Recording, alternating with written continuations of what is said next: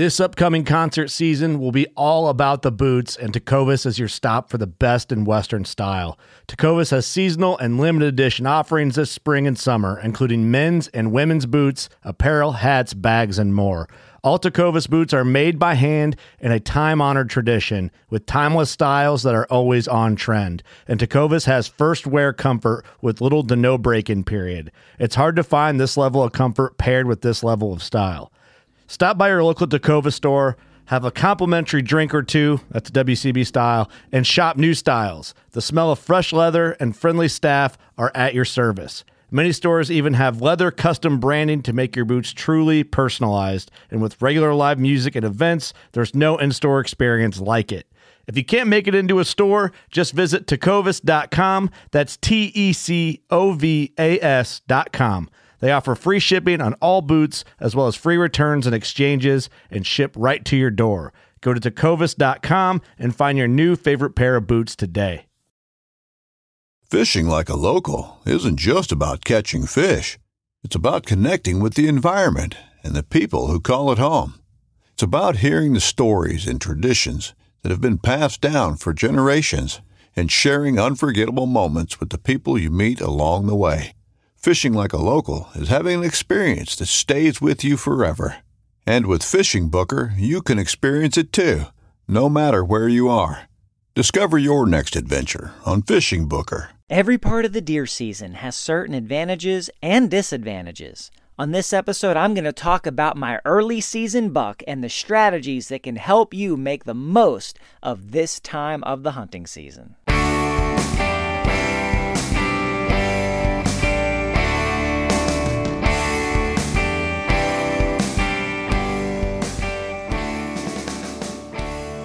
Hey, and welcome to another episode of the New Hunter's Guide, the podcast and YouTube channel helping new hunters get started and helping active hunters learn new things. I'm your host, George Kanitas, and today we are talking about hunting deer in the early season and specifically how that relates to the awesome buck that I just took on opening day of the archery season where I hunt.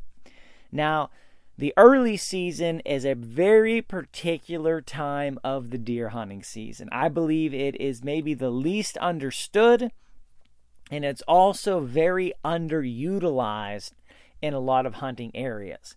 However, I also need to say before I go any further that hunting in the early season is going to vary greatly by property and by area not necessarily region, but by the habitat in the area that you hunt. Whether it's public land or private land makes no difference. Deer have different movement patterns, different habits in the summertime versus the fall and winter time. So when you get to the early hunting season, and this varies by state, some states open and the beginning of September, some mid September, some late September, some early October, maybe some later than that. Um, you know, it's it's the very beginning of the deer season, and I quantify the early season by the part of the hunting season that happens before the first frost. Okay, now it doesn't necessarily drop dead at the first frost. But this is the best rule of thumb that I've found to define when do the strategies need to change. Because the way that it works is that in most places, deer have, especially bucks, have their early season or their summer habitat patterns. They like to be in areas that have some space, yet still some cover, that have soft, delicious vegetation, things that they're not going to rub their antlers against when they're in velvet that's going to scratch them or hurt them or cause them pain. They want to be able to hide easily but get lots of airflow. They don't want it to be too thick and too heavy. And they want lots of food that they can eat without too much pressure, but they're not overly worried about it at this time of the year, it seems. What happens then is you get the shift. Now, the whitetail shift is caused by multiple factors. One of the big ones is habitat changes. Once that first heavy frost hits, a lot of stuff just browns out and dies or falls over. Some things immediately. In some areas, literally within 48 hours of the first heavy frost, a good chunk of the cover is gone. In other areas, it, it begins a swift downhill descent of cover, going from thick, lush, bushy areas to just being, you know, the barren can see for hundreds of yards in the wintertime kinds of zones. So the habitat changes. And when buck's cover disappears, they're no longer comfortable there and they want to find places that have more cover. Additionally, deers have shed their velvet on their antlers. They've got hard bone. They're no longer worried about staying in places that are green and soft and open. They can now dive into heavy, thick briars and thorns and just that super gross cover that nobody likes to hunt around or try to wade through. And they're able to go wherever they want to go now other things also begin to happen. Deer hormones start to kick in. You start to get closer to the rut. Bucks start becoming more territorial. Um, you start getting a little bit of, of friction there, especially as does begin to near estrus. Bachelor groups begin to break up. Other things start happening. But sufficient to say where the bucks are, where they're spending time, and what their daily patterns are changes. Sometimes the change is minor, sometimes it's major, sometimes you have an area that was full of deer, now there are no deer. So all of this is occurring right around the time of the shift. So the early season, the earliest of the early season, you are hunting bucks that are still in their summer patterns for the most part, or at least that's your goal. You're hunting bucks that are in their summer patterns. Uh, one of the properties that I hunt has outstanding buck activity. Just outstanding. I mean, I've seen more bucks and have trail videos of more bucks on this property than anywhere else I've ever seen in my life in the state that I live in. Uh, it's unbelievably great until the shift. And the shift happens right around mid October, sometimes a little later, sometimes a little earlier in our area usually as best as I can tell it's it's mostly weather centric. And once the shift happens, you go from outstanding deer numbers to minimal deer numbers. Talking about bucks. Outstanding deer numbers to minimal deer numbers. Then the rut happens and there's still some bucks around. And then post rut, I'm going to say November 20th or so once the, the rut has slowed down, bucks disappear and they're not seen again until the spring. I mean, gone.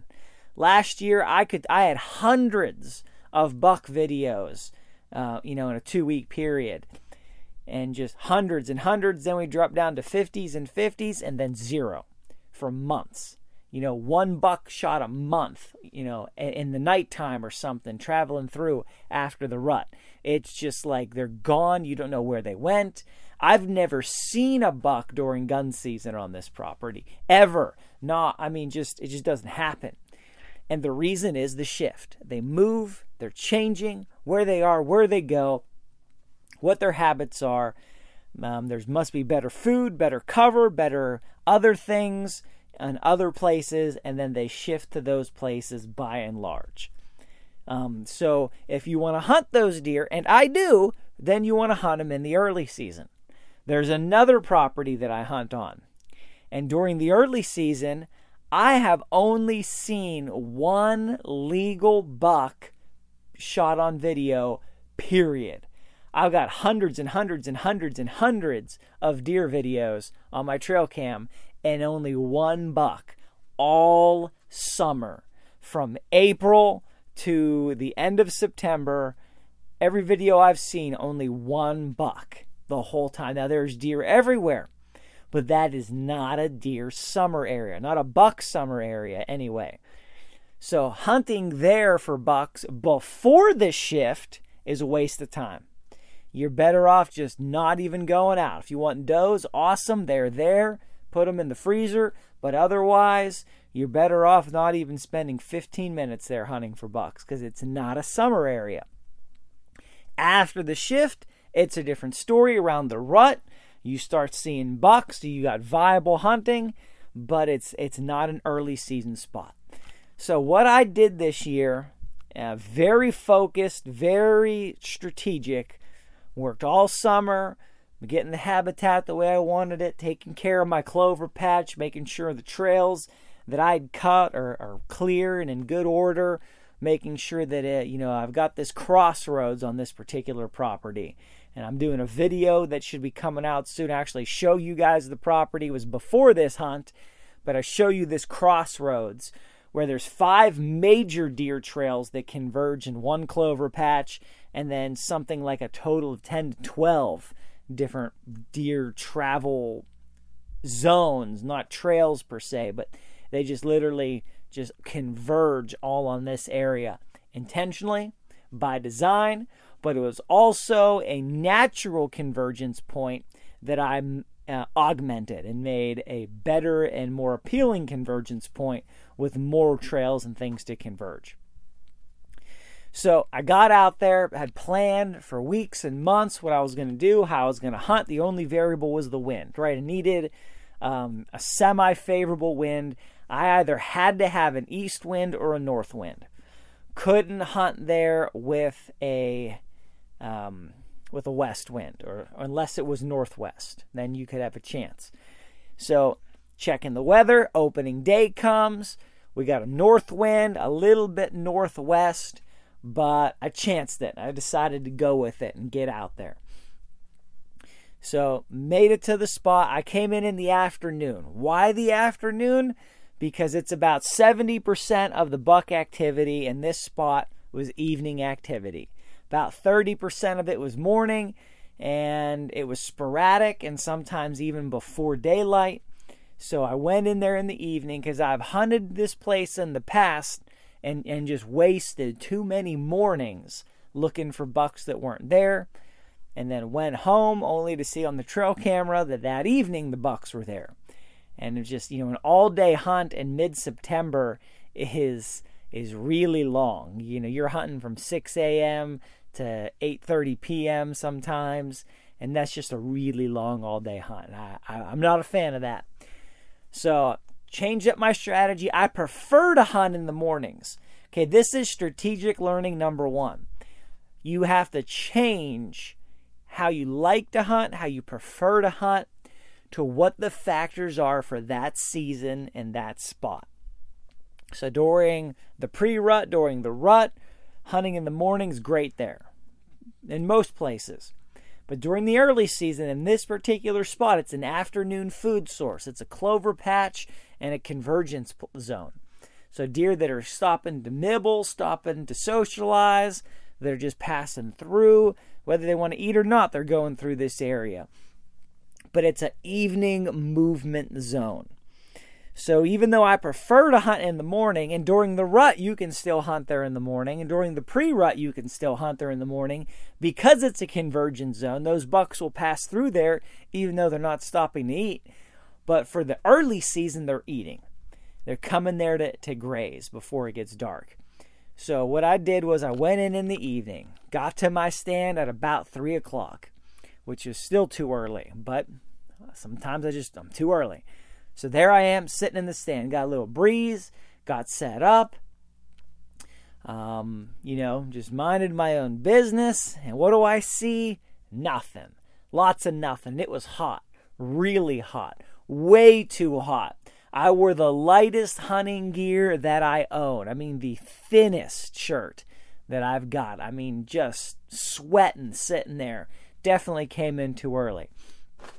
But right around 5, 5.15, uh, the sun goes behind the hill and the whole area is shaded out.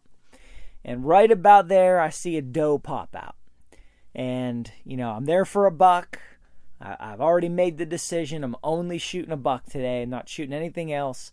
Um, don't want to have to call my meat processor after hours and have them meet me at the shop in order to take my deer if it's going to be a doe.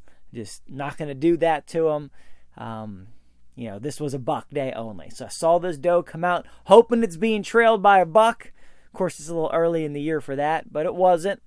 So this doe puttered around and was kind of agitated right? It's probably 30, 35 yards away from me, and it's it's up, it's upset, it's agitated, and he's not sure. She's not sure why. And you know, there was very little wind at that point. In fact, zero wind, not even the faintest breeze. And I was pretty sure my scent was probably starting to get into that area, was probably starting to, to waft down into that clover patch. And because there was no wind, there was no directionality, this deer couldn't figure out where it was coming from. So she was probably 20 minutes walking around on alert, looking into the woods, trying to figure out what's going on. Eventually pittered away and, and disappeared into the brush and was gone. And I was like thankful about that because don't want a scared doe in the middle of the open that keeps any other deer from popping out. Just then, a little after that, we got a nice little breeze that came through, clear all the scent out of that area, get it out of there, and then we're sitting. It's 5:30, 6 o'clock, 6:15. About 6:30 rolls around, and I hear something. With threats to our nation waiting around every corner, adaptability is more important than ever. When conditions change without notice, quick strategic thinking is crucial. And with obstacles consistently impending, determination is essential in overcoming them. It's this willingness, decisiveness, and resilience that sets Marines apart. With our fighting spirit, we don't just fight battles, we win them. Marines are the constant our nation counts on to fight the unknown. And through adaptable problem solving, we do just that. Learn more at marines.com. Hey, it's Kaley Cuoco for Priceline. Ready to go to your happy place for a happy price? Well, why didn't you say so? Just download the Priceline app right now and save up to 60% on hotels. So, whether it's Cousin Kevin's Kazoo concert in Kansas City, go Kevin, or Becky's Bachelorette Bash in Bermuda, you never have to miss a trip ever again. So, download the Priceline app today. Your savings are waiting. Go to your happy place for a happy price. Go to your happy price, Priceline and I looking around. I couldn't couldn't pinpoint where it came from. It was bigger than all the squirrels I've been hearing.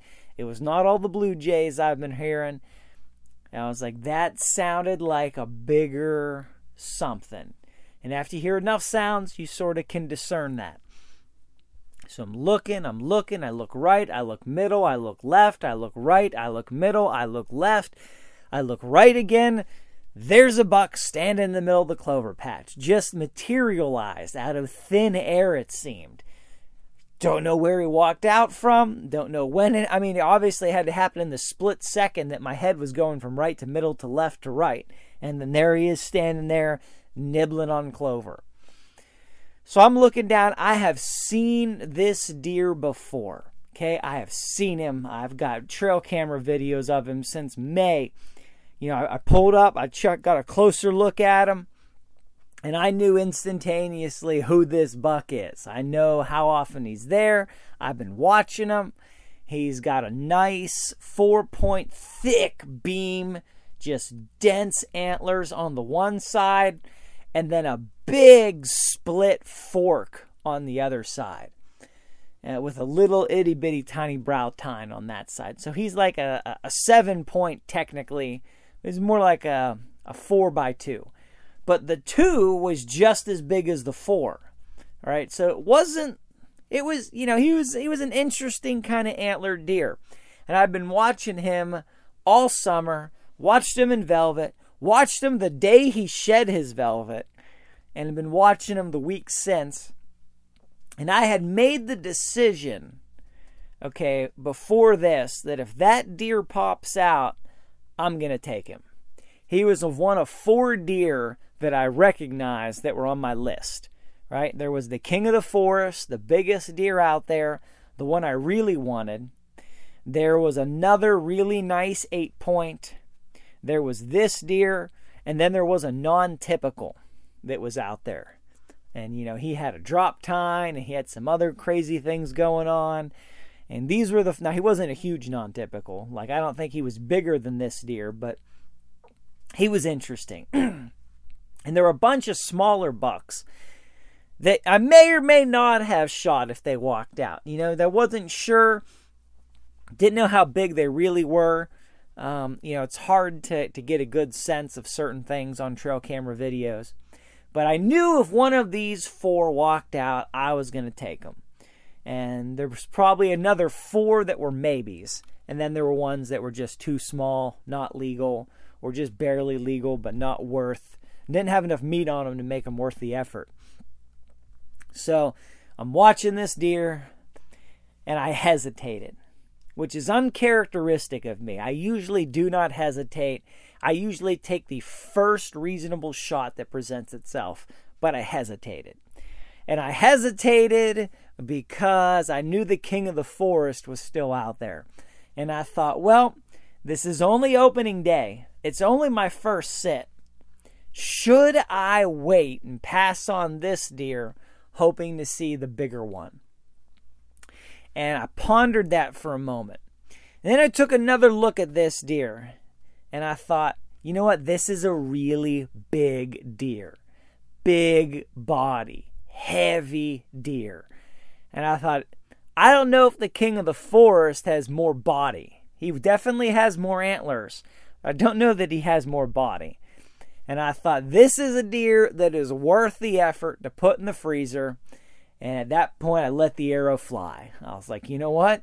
This is not passing up. Because my motto, if you've listened to many episodes, you know my rule of thumb, rather, is a deer in the freezer is worth two bigger deer in the woods.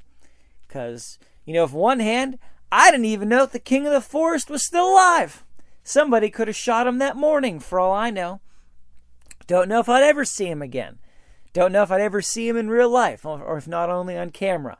Don't know if the shift will happen next week and might not get out here again. So let that arrow fly.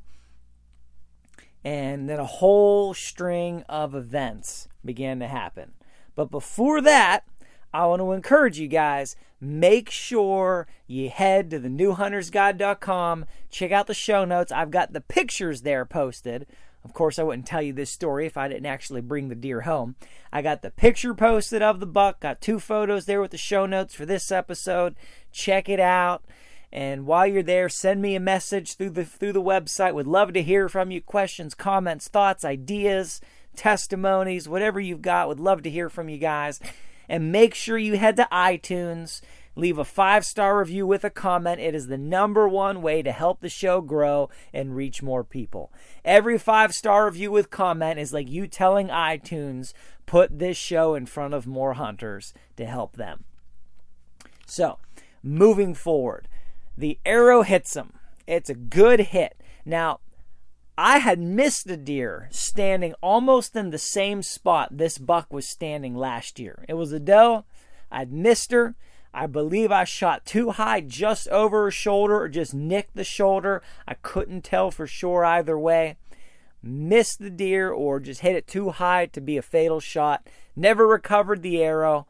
Uh, it was just a bad situation, bad search. Never found a drop of blood. Never found a deer. Never found the arrow. Never found nothing. Uh, it was very disheartening, and I was I was absolutely driven to never let that happen again. You know, it was within the range of the hunting area, within my range and ability to shoot. What was I doing wrong? Well, where I was hunting from was a blind. It wasn't a tree stand, it was a blind, but it was elevated, not like on stilts, but it was on the side of a hill. And then below the blind was this food area, this clover patch. So you were shooting downward, so it, you had similar elevation drop as if you were in a tree stand. And then the distance was significant. It was about, this shot was probably about 37, 38 yards, which is a far shot. My max range is 40 yards of what I'm, I'm comfortable to shoot and able to hit a target. And I put the deer at my 40 yard sight last time and shot too high because I didn't factor in the elevation change. Right? Had it been a straight 40 yards, it probably would have hit uh, in a reasonable spot. But because it was downward, that changes your degrees, changes your drop numbers, all of that, blah, blah, blah. Sufficient to say, what do you need to do? Math, science, nope. What you need to do is come out here in the off season, put a target at that 40 yard mark, and start shooting at it. And learn exactly where do I need to aim to hit that target right there on that spot in that field in that range from that stand. And of course, I, I shot that target at a whole bunch of other areas that deer were likely to be all around from that blind in every major position that I could, you know, foresee to make sure I understood my ranges and my drops perfectly. So, what I decided I was going to do is I was only going to use my core crosshairs, my core sight. I was not going to use any of my different elevation notches because I knew exactly where I needed to hold at that range for every spot there. Um, wherever range that deer could come in at, I knew where I needed to hold to hit where I wanted to hit. So I was out there, I'd practice, I'd learned this. So this buck is out there, I, and I put my sights on him, and I knew I needed to aim just at the very top of the back, if not, you know, an inch over his back in order to put that shot square through both lungs. So I did that, pulled the trigger. Now, at this point, you know, adrenaline's really settling in. And, um, you know, what's hilarious was that morning before I went hunting, I, I recorded the podcast episode, which is going to air several weeks from now. I, I fast track this one. It's going to air several weeks from now about how to manage adrenaline eh, when big bucks walk out in front of you right? So I just shot that that episode, and now here I am dealing with this adrenaline rush hours later. And because I hesitated and didn't take the first shot, and I'm sitting there thinking, do I shoot? Do I not shoot? Oh, he's moving. Do I still have a shot? Is this an okay shot? Is that an okay shot? Should I shoot? Should I not? What do I do?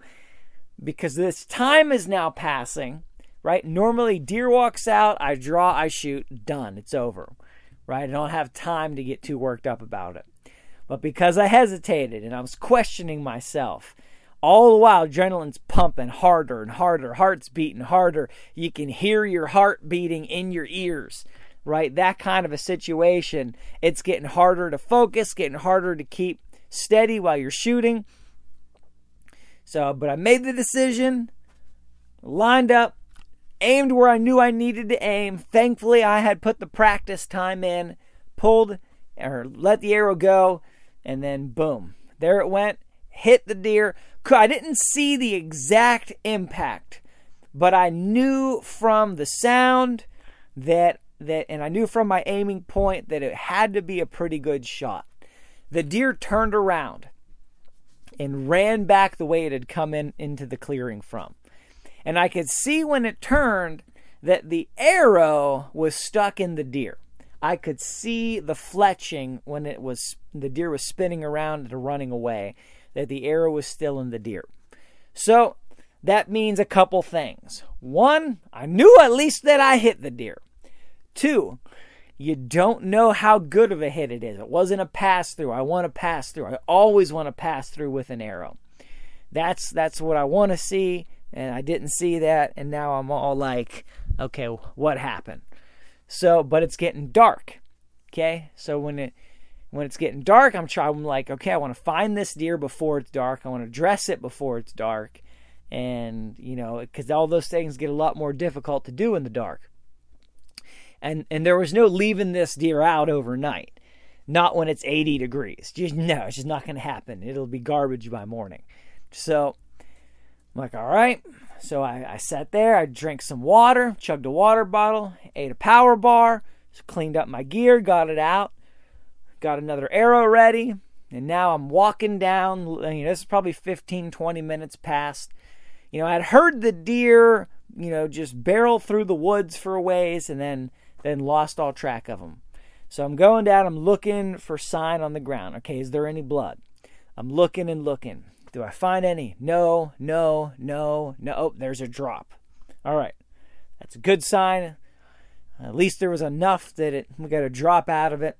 And I'm walking. Okay, I know he went about this way. Which trail did he take? So I'm looking, looking. Okay, there's some more drops. All right, here's some more. Okay, now I start seeing more blood. Starting to get encouraged. You know, blood on the side of things where he had brushed against, some blood on the ground. Walking, walking, walking through some thick stuff, around some trees. find half of my arrow lying on the ground, covered in blood.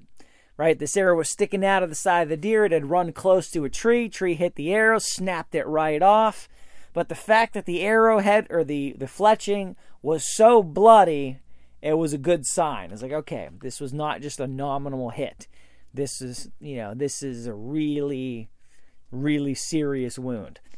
And I'm following the blood trail through the woods following, following, little more, little more, look up, and then I can see him in the distance, just piled up on the side of this hill.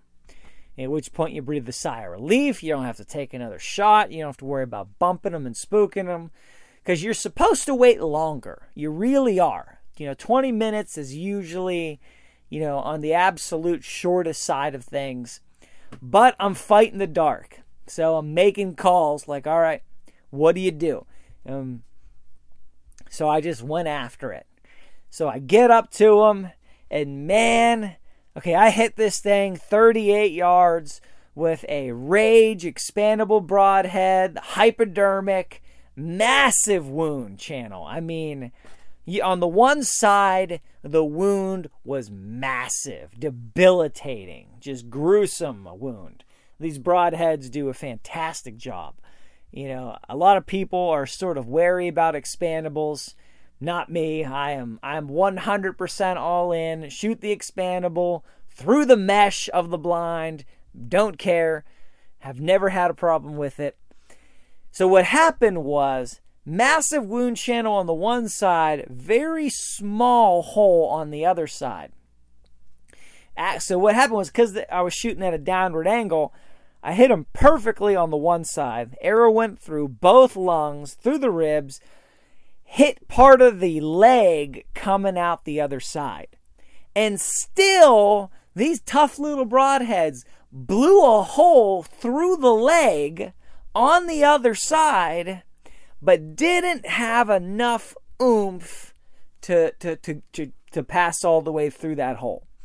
And while it was running, and I guess probably right around the time it hit the, the backside of it, broke the arrow in half, it pulled that other side back into the carcass. So the other half of the arrow with the broadhead is still inside. So I'm like, ah, crap. You know, you, you never want a broadhead to be stuck inside of the deer. That's just sharp and dangerous.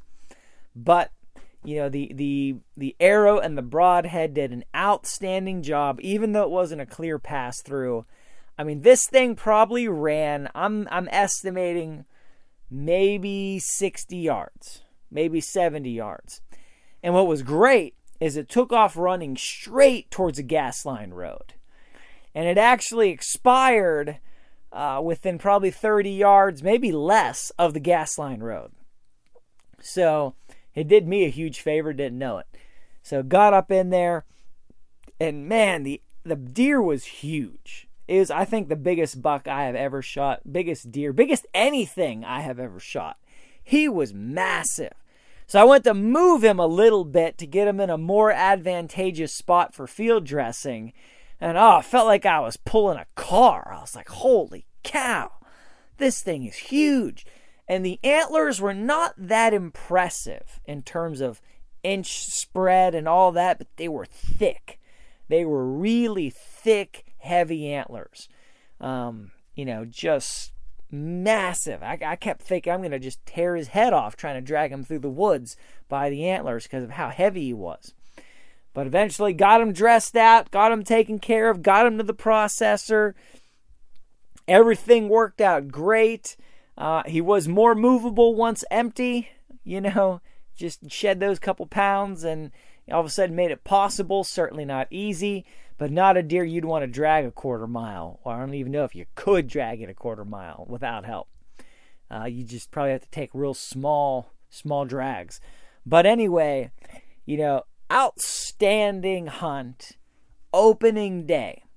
Now, a lot of people would say, well, opening day, you got the whole season ahead of you. You should you should hunt, um, you know, just wait till the biggest deer that's out there comes out. Guys, that's a bad strategy if you're hunting an area like this one. Right? I know I have very limited time on this property. I know I've only got a couple weeks before the shift. I've only got a couple weeks before the habitat changes, the deer movement changes, the patterns change, and I may never see this deer again. May never see any of these bucks again.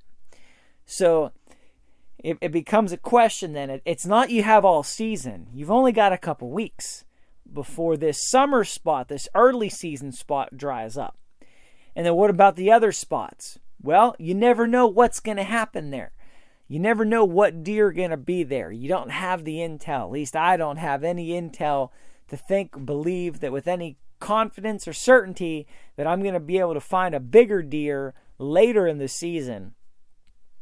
And I, you know, just recently recorded a, a episode, put it live about my biggest learning from last season was about uh, taking advantage of your opportunities knowing what you're what you're there to do and not letting opportunities go by. You have goals, you take your first chance you have to reach the first goal because you never know if you'll have that chance again.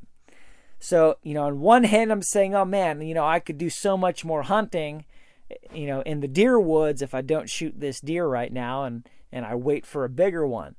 The other hand, I'm going, you know, that's days and days and days potentially of more hunts, more time, more energy, more effort, you know, more being in the woods. And I'm still going after just one deer. See, I like to hunt. I like to be in the woods. So to hunt more days is not a downer. However, efficiency it is a factor. If I shoot a deer on opening day and and take that deer home. I don't need to go out after another buck. So that's not for me, however, less time in the woods. That actually equates to taking the time I would have spent between then and November 20th hunting deer and putting that time into hunting other things like ducks, like geese, waterfowl, pheasants, and so on. So by shooting a buck early in the early season, what that does is frees me up to be able to go out and hunt other things. And that's a net gain for me. For everybody, it's going to be different. For me, though, it's a net gain because I can only take one buck, right? Pennsylvania, you get one buck tag. So whether I take a buck on the first day of hunting or day 35 of hunting, I can only take one. And if I take that buck on day 35 of hunting, that's 35 days I've taken nothing looking for the one biggest buck.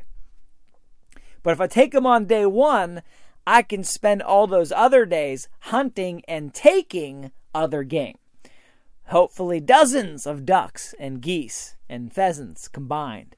You know, bringing those home and, and having more hunts and more game and, and more food in the table, and more in the freezer. So that's the way I look at it. Not I don't look at it like, oh man, my deer season just ended. I look at it and say, yeah, duck season starts early this year. Yeah, goose season starts early. Now I've got some doe tags. You know, I could go out and do some more doe hunting, and I plan to. That was another thing that came to me is, you know, this is more time I can spend helping other people hunt and, and helping other people get started hunting and going hunting with other people, trying to help them. So, you know, my focus no longer has to be on me getting my buck. Got that.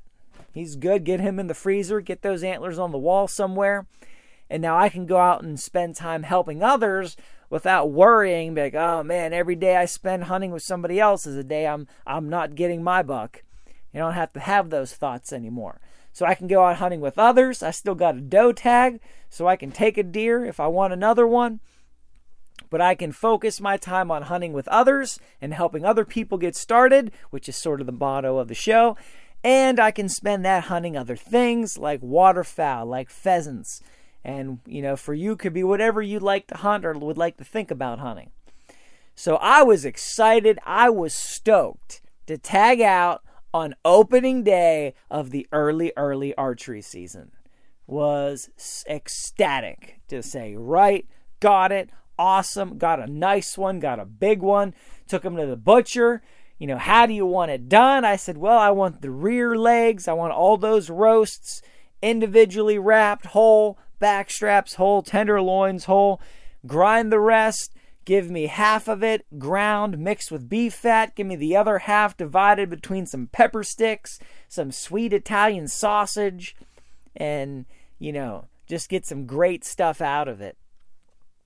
And and not at all let down by taking a deer in the early season. All right, now let's let's reposition this and look at this from your standpoint.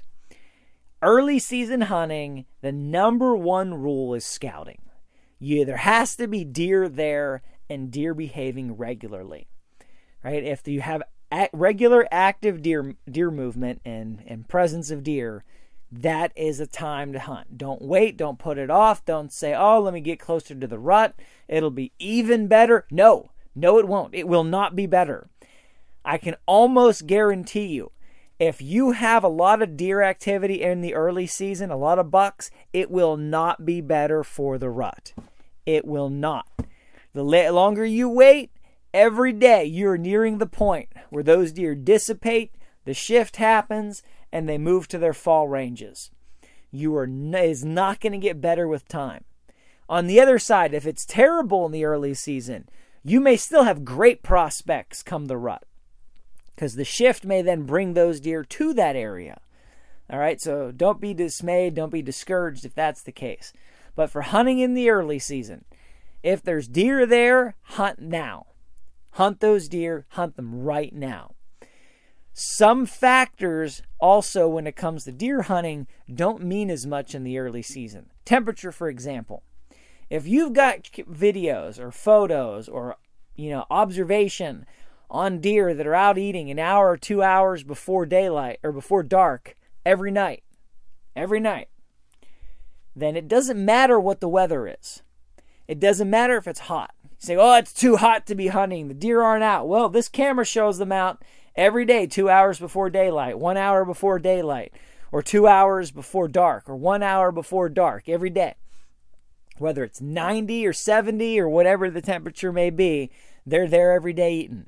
Well, if they're there every day, or if they're traveling through there every day, or if they're they're browsing through there every day during hunting hours, that's when you need to be there. It doesn't matter so much what the weather is. If it's consistent and it's every day, because deer need to eat in the summer. They need to eat when it's hot.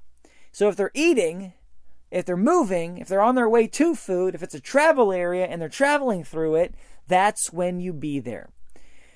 You know, when you get towards the rut and you get to the, you know, middle of October, late in October, early November, you know, the weather plays a much bigger factor in terms of determining buck movement. Once the shift happens, temperature and weather play a much bigger role.